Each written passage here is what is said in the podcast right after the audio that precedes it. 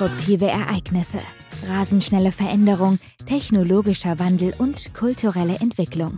Wir leben in Zeiten, in denen gestern weit entfernt scheint, in denen morgen eigentlich schon übermorgen ist, in denen wir uns an immer neue Rahmenbedingungen anpassen müssen. Herzlich willkommen zu Let's Change, der Podcast-Show mit Dominique Leikauf, die mit inspirierenden Role Models aus Wirtschaft, Politik und Wissenschaft diskutiert, wie wir gemeinsam eine Zukunft gestalten können, in der wir alle gerne leben und arbeiten.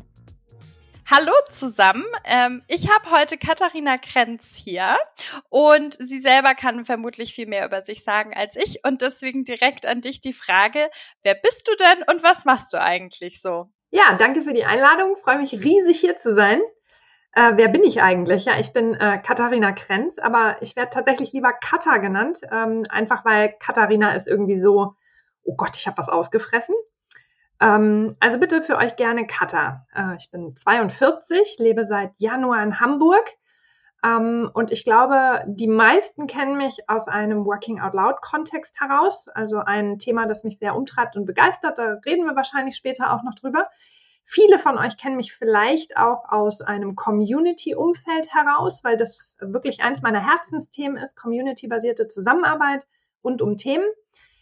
Ähm, ich glaube auch, wahrscheinlich werden ein paar Kollegen und Kolleginnen von mir zuhören, einfach weil ich äh, für die Robert Bosch GmbH arbeite, schon seit 2005 in ganz unterschiedlichen Rollen, Funktionen und Aufgaben, aktuell in der zentralen HR in Stuttgart. Aber ja, ich wohne in Hamburg. Das geht nämlich bei Bosch, weil Bosch wirklich sehr, sehr cool ist und auch wir gerade in Sachen Veränderungen sehr, sehr viel ermöglichen und machen. Und manche kennen mich wahrscheinlich auch privat, weil man kann mich hier in Hamburg gerade natürlich irgendwie kennenlernen und treffen. Ähm, ich bin immer noch dabei, mein Offline-Netzwerk weiter zu vergrößern und auszubauen. Und äh, da ich ein Kaffee-Fan bin, trifft man mich immer mit Kaffee oder mit Weißwein oder diversen anderen alkoholischen Köstlichkeiten, sehr gerne Elbe oder Alster. Ich bin nicht festgelegt.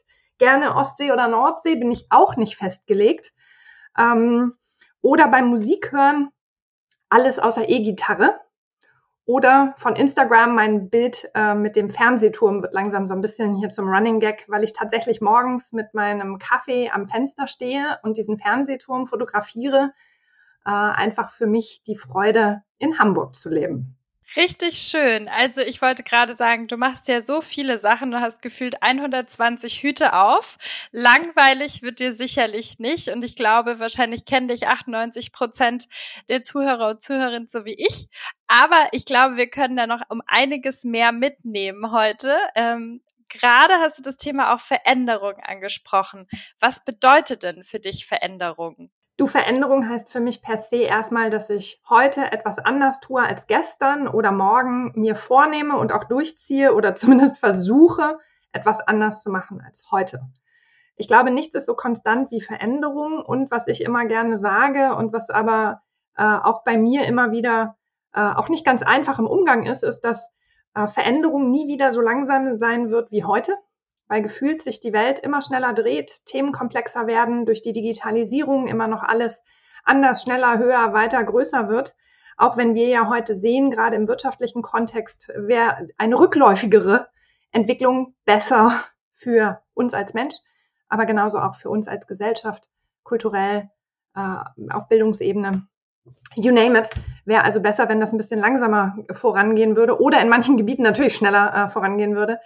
Ähm, aber das ist tatsächlich für mich äh, Veränderung. Das hört sich super spannend an. Ich glaube, da könntest du dich auch sehr gut mit Christoph Bornschein ja. nochmal auseinandersetzen. Mit dem habe ich nämlich letzte Woche gesprochen und Digitalisierung und Veränderung und die Schnelligkeit damit, das war auf jeden Fall sehr spannend, die Unterhaltung. Jetzt hast du ja gerade schon ähm, von deinem ersten Hut, sage ich mal, dem Corporate Hut gesprochen. Du bist ja Teil des Corporate HR Transformation Teams langer Titel, aber da steckt ja auch sehr viel drinnen. Und äh, da war meine Frage, was macht ihr denn da so? Ja, was machen wir da so? Oh mein Gott, äh, wenn ich das mal wüsste. Äh, einfach ist es ein sehr, sehr großer Bereich, äh, weil bei uns äh, geht es um alle Themen, die irgendwie zur Transformation beitragen. Und das sind, das heißt, es dreht sich natürlich alles um Menschen und äh, aber auch Prozesse, auch um Tools zu einem großen Teil. Und was wir natürlich versuchen, ist die Transformation von Bosch von einem, ich würde sagen, eher traditionell klassischen Fertigungsunternehmen hin in eine AIoT-Company zu ermöglichen. Das heißt, ein Unternehmen, das im Bereich künstliche Intelligenz und IT äh, sich sehr, sehr stark positioniert und sich dahingehend verändert. Und das bedeutet natürlich, dass wir versuchen, für die Menschen, für Prozesse, für Produkte und Dienstleistungen alles sehr, sehr weit im Vorfeld oder im Voraus zu denken und zu ermöglichen und die Reise dahin möglichst gut zu gestalten. Und das versuchen wir auch natürlich HR-seitig und äh, das recht konkret auf ähm, den Themen Führung, Zusammenarbeit und Lernen. Das sind so ein bisschen die Themen, wo wir sehen, dass wir gerade kulturell großen Einfluss nehmen können oder viel auch tun können. Und ich beschäftige mich hauptsächlich aktuell mit einem Projekt äh, oder bin Teil eines Projekts, das nennt sich Smart Work. Ähm, ich glaube, der Begriff ist vielen äh, bekannt. Äh, bei uns heißt es nicht New Work, sondern Smart Work. Also was können wir aus der Pandemie lernen? Wie haben wir vorher gearbeitet? Wie haben wir in der Pandemie gearbeitet? Wie können wir zukünftig arbeiten? Äh, wie geht es einfach weiter, die Reise? Und das macht richtig viel Spaß und sehr, sehr viel Freude. Einfach weil wir sehen, dass sich Arbeit immer mehr auch an Menschen und Lebenssituationen anpassen sollte. Und ähm, die allerwenigsten, glaube ich, wissen, wie cool Bosch da tatsächlich aufgestellt ist. Oder wusstet ihr, dass wir über 130 verschiedene Arbeitszeitmodelle anbieten? Das ist wirklich Wahnsinn, aber das finde ich allgemein so. Also ohne das irgendwie despektierlich zu meinen, so Bosch, ne, da denkt man so, ja, Bosch halt, ne? Und dann lernt man aber coole Leute kennen, die da arbeiten und dann hat man richtig Bock, da tiefer reinzugehen. Dasselbe hatte ich auch mit AXA. Ich finde AXA, da denkt man erst, oh, so ein verstaubter Versicherungskonzern, gar kein Bock. Und äh, Christian Riekel, der ist ja dafür das Diversity Management zuständig der hat dann erstmal erzählt, was die alles machen. Aber gut, deswegen 130 Zeitmodelle. Darf ich dich fragen, was ist, also bitte nicht alle 130, sonst brauchen wir sehr, sehr lange, aber wo ihr, also so ein paar Beispiele, weil das ist ja wirklich eine enorme Fülle an Möglichkeiten. Ich kann das natürlich gerne mal an meinem Beispiel machen. Also ich lebe in Hamburg, obwohl ich in Stuttgart angestellt bin und ich könnte auch überall sonst in Deutschland leben und bin gegenüber äh, Bosch nur Informations ähm, verantwortlich. Das heißt, ich kann bei uns erstmal selber meine ganze Adresse und alle Daten äh, bei uns ändern. Das kann ich selber tun. Das muss niemand für mich machen, kann ich einfach selbst. So, und tatsächlich die Frage, wie oft ich in Stuttgart sein muss oder soll, die wird beantwortet durch das Team, mit dem ich arbeite und das Thema, an dem ich, an dem ich arbeite. Das heißt, und ich arbeite in einem internationalen Team, natürlich auch mit Menschen in Deutschland und in der HR, aber grundsätzlich sind wir sehr international aufgestellt. Das heißt, wenn ich nach Stuttgart sollte, um da in einem Meeting äh, dabei zu sein, wo sich sowieso virtuell eingewählt wird, dann kann ich auch einfach in Hamburg bleiben. Und genau das ist die Idee. Das heißt, ich, wir können von 100% On-Site zu 100% Off-Site alles abbilden. Das entscheidet nicht der Chef, dass ich ins Büro komme, sondern Team und Thema. Natürlich ähm, spreche ich mich mit meinen Vorgesetzten immer ab. Und als ich letztes Jahr im November entschieden habe, nach Hamburg zu kommen, hatte ich natürlich auch einen Call mit meiner Vorgesetzten äh, und meiner sogenannten People-Partnerin, weil, und auch das zahlt darauf ein, wir haben zum Beispiel Führung, ähm, verstehen wir so, dass Menschenführung etwas völlig anderes ist als die Prozessorganisation. Wir können Menschen nicht managen, sondern maximal führen. Und die Idee ist, ähm, ich habe einen People-Partner, das ist ein Coach, der ist nur für mich da, der hilft mir in meiner persönlichen Entwicklung, um sicherzustellen, dass ich unseren Dreiklang Enjoy, Grow, Perform auch tatsächlich so abgebildet bekomme, mich da zurechtfinde und das ausleben kann. Dann habe ich natürlich eine klassische Vorgesetzte, disziplinarisch verantwortlich, aber auch ein Team, mit dem es natürlich darum geht, äh, Ziele zu erreichen und Ergebnisse zu liefern, die aber unterjährig immer wieder angepasst werden und immer wieder äh, neu besprochen werden, so dass ich quasi nicht mehr nach Anwesenheit bezahlt werde, sondern nur noch nach Ergebnis. Und ich kann meine Zeit völlig frei einteilen. Natürlich muss ich mich an die geltende Gesetzgebung halten, die aber maßgeblich von der Bundesregierung bestimmt wird und weniger von Bosch. Und kann aber tatsächlich nach eigenem Ermessen mein Leben so gestalten, wie es für mich jetzt gerade passt und wie es dann eben mit meinen Aufgaben und dem Team zusammenpasst. Ich könnte ähm, mal drei Monate einfach in Teilzeit gehen, ich könnte ein Jahr in Teilzeit gehen, ich könnte dauerhaft in Teilzeit gehen, ich kann ähm, die Teilzeitmodelle völlig frei wählen, mit wie vielen Stunden ich dann noch arbeiten möchte, ich könnte ins Sabbatical gehen, all diese Möglichkeiten. Das heißt, solange ich gut für Bosch bin und Bosch gut für mich ist, äh, vertragen wir uns hervorragend. Und ähm, Bosch wird in meinen verschiedenen Lebensphasen, die ja sich auch immer mal wieder verändern, denke ich, einfach ein sehr, sehr guter Begleiter sein. Und äh, ich dadurch definitiv die motiviertere Mitarbeiterin, weil ich einfach sehr zu schätzen weiß, diese Freiheit zu haben und äh, das insofern natürlich äh, versuche, maximal gut zu unterstützen, indem ich mich dann weiterbilde, mich einbringe, ähm, ja, sehr kreativ bin in äh, ja, dem, was ich einfach auch leisten kann. Richtig cool. Also mal wieder eine coole Frau von Bosch kennengelernt. Also bis jetzt sind da auch echt nur coole rausgepurzelt. Mm, wir hatten damals mal gesprochen, das ist glaube ich jetzt schon drei Jahre gefühlt her, wahrscheinlich eher nicht gefühlt.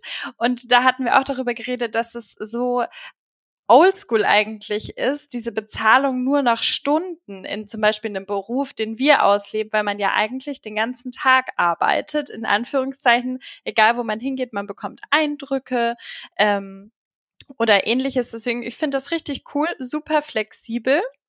Du hattest gerade am Anfang noch gesagt, dass ihr euch auch mit dem Thema Smart Work beschäftigt. Das finde ich gut. Lustiger, weil bei uns heißt es jetzt Next Work, also sozusagen New Work hat lauter neue Begriffe gefunden. Was ist so das, was du für dich mitnimmst aus der Corona-Arbeitszeit? Ich sage jetzt noch nicht Post-Corona, weil wir ich glaube, man vergisst es manchmal auch, aber man steckt ja noch trotzdem so ein bisschen drinnen.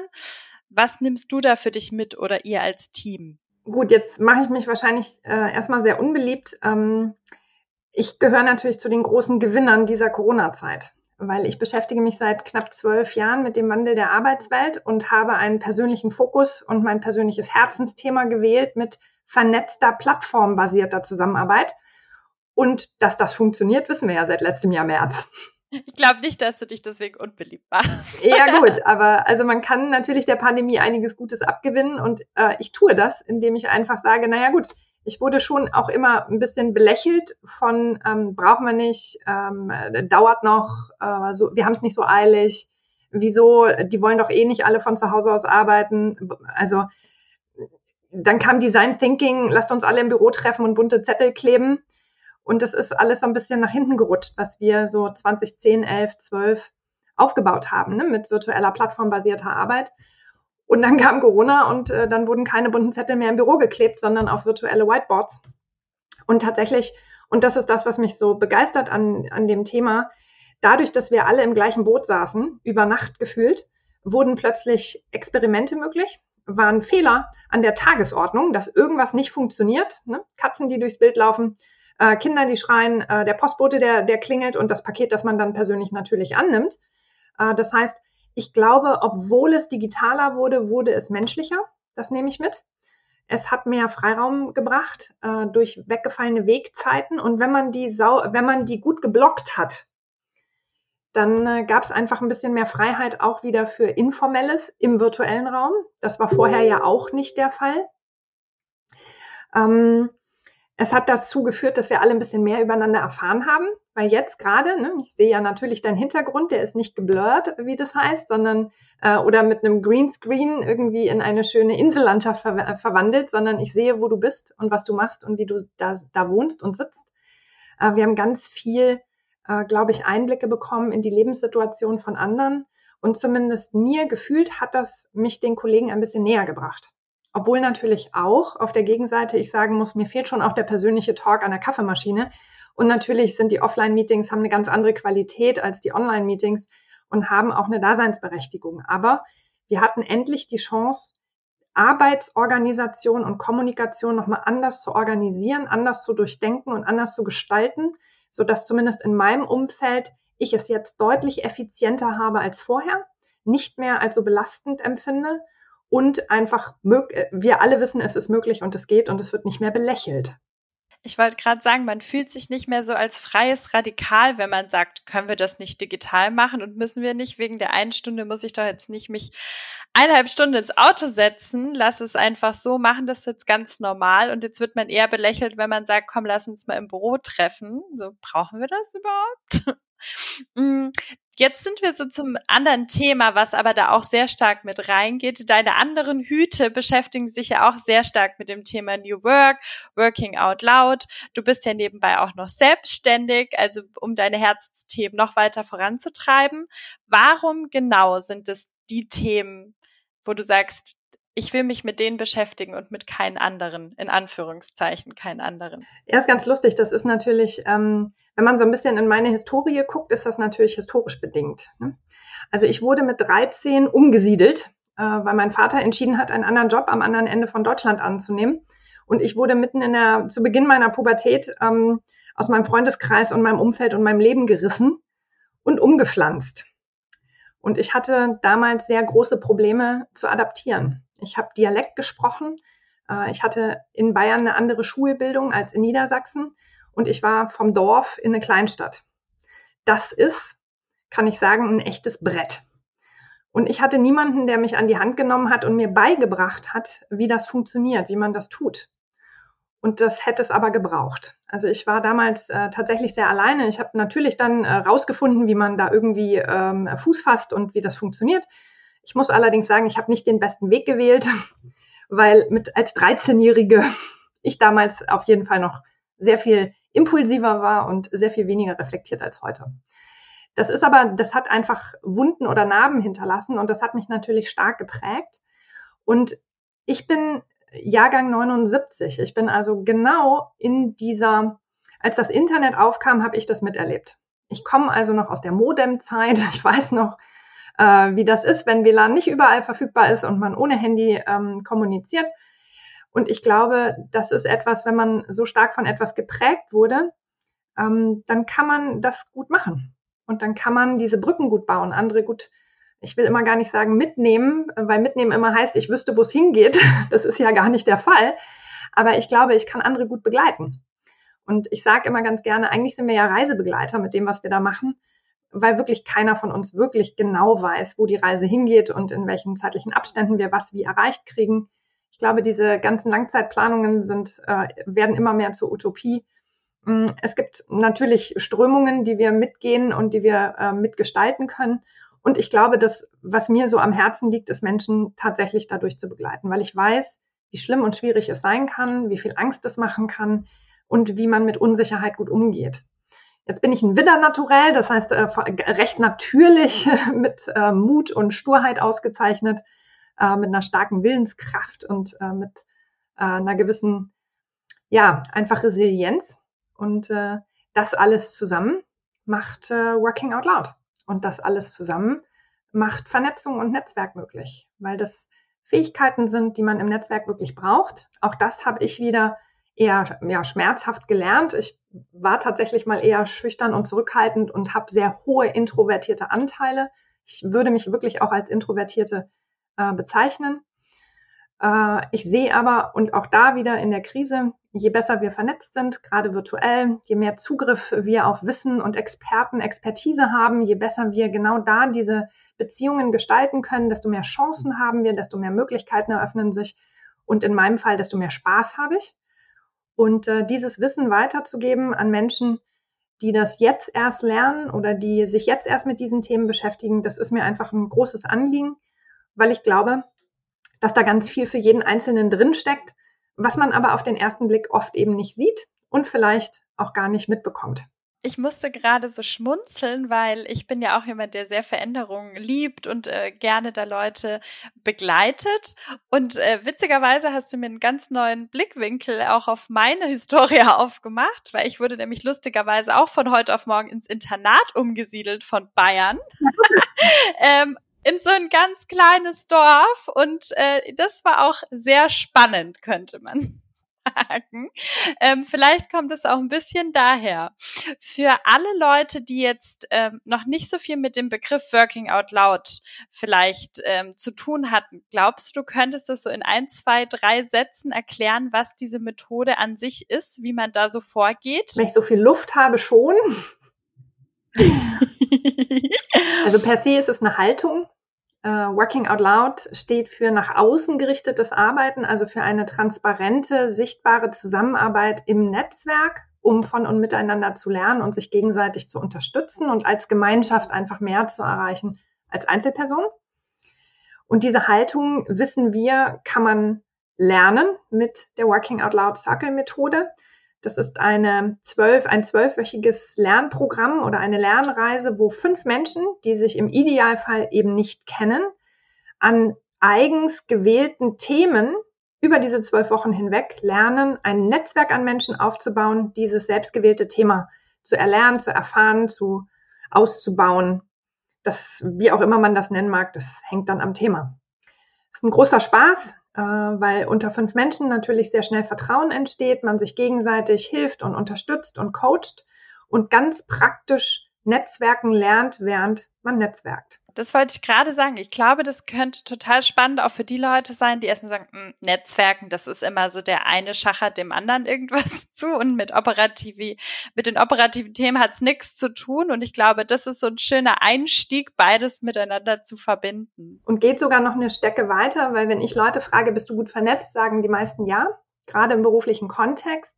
Aber diese virtuellen Netzwerke, die in der persönlichen Beziehung gar nicht so ausgeprägt sind die zwar stark genug sind, um sich gegenseitig zu helfen, Wissen zu teilen und gemeinsam Dinge zu diskutieren, Probleme zu lösen und zusammenzuarbeiten, das wird völlig unterschätzt.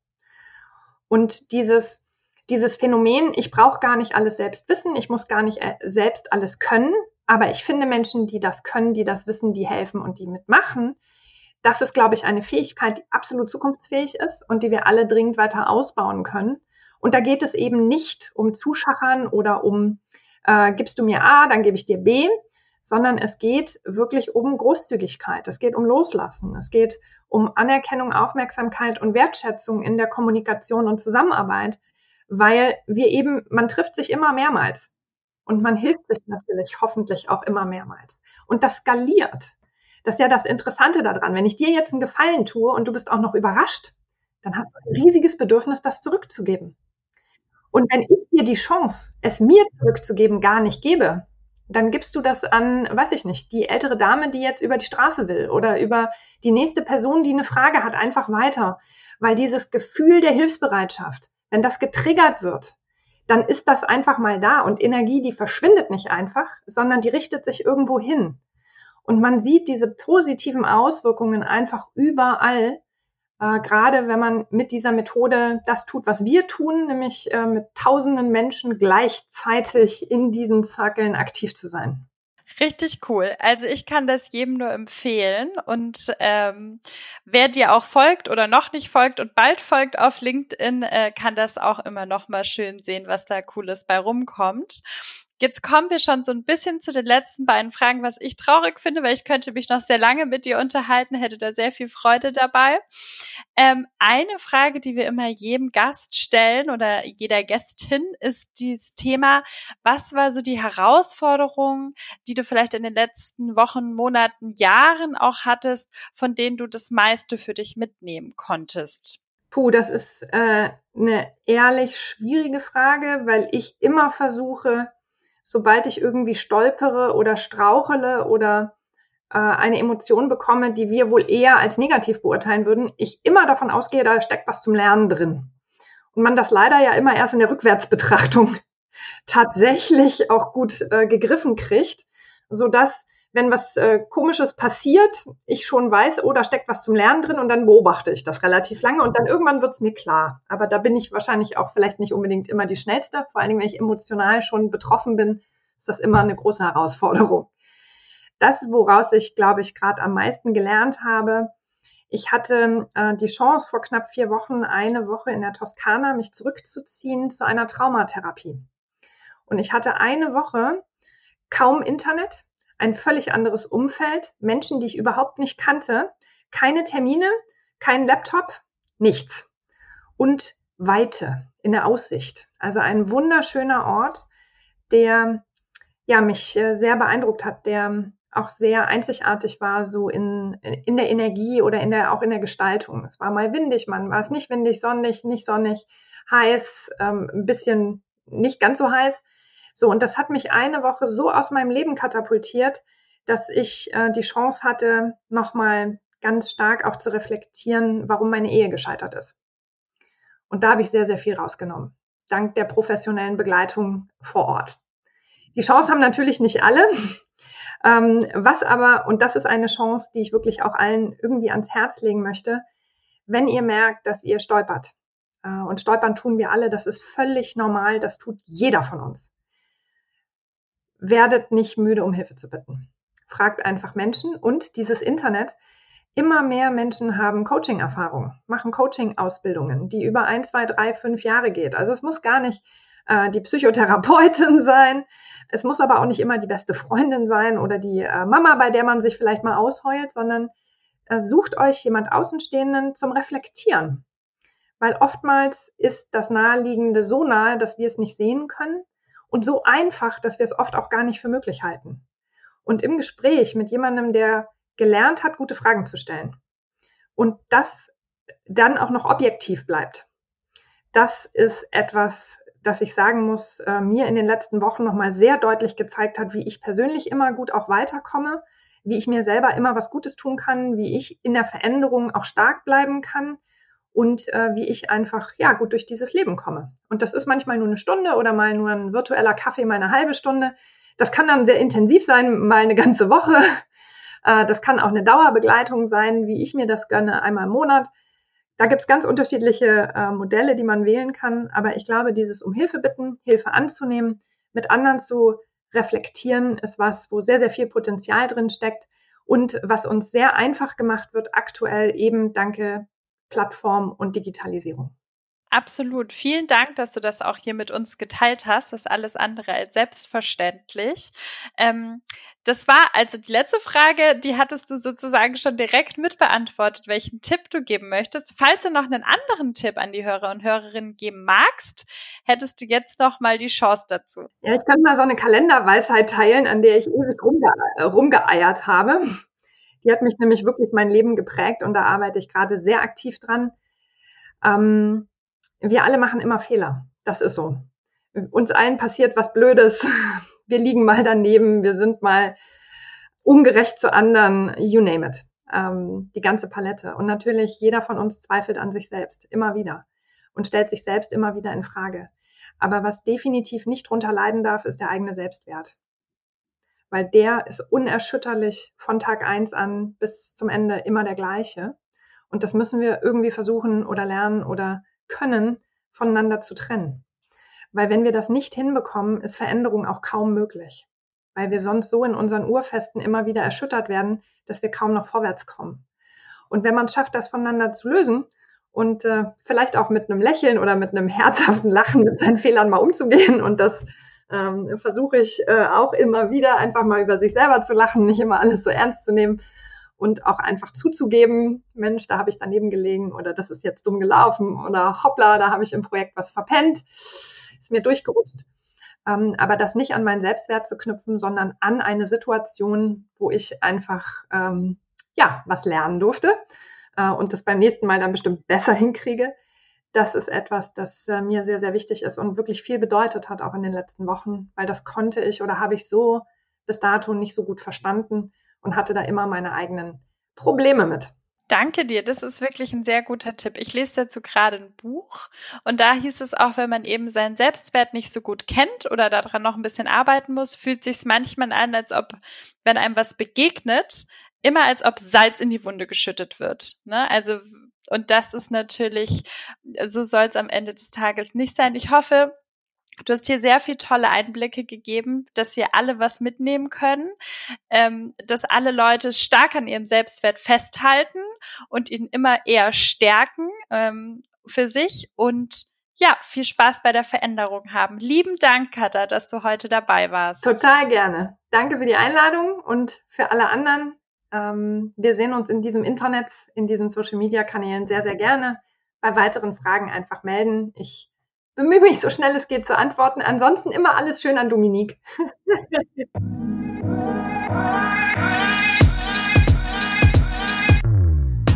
Let's Change ist ein 48 Forward Podcast produziert in den 48 Forward Studios in München.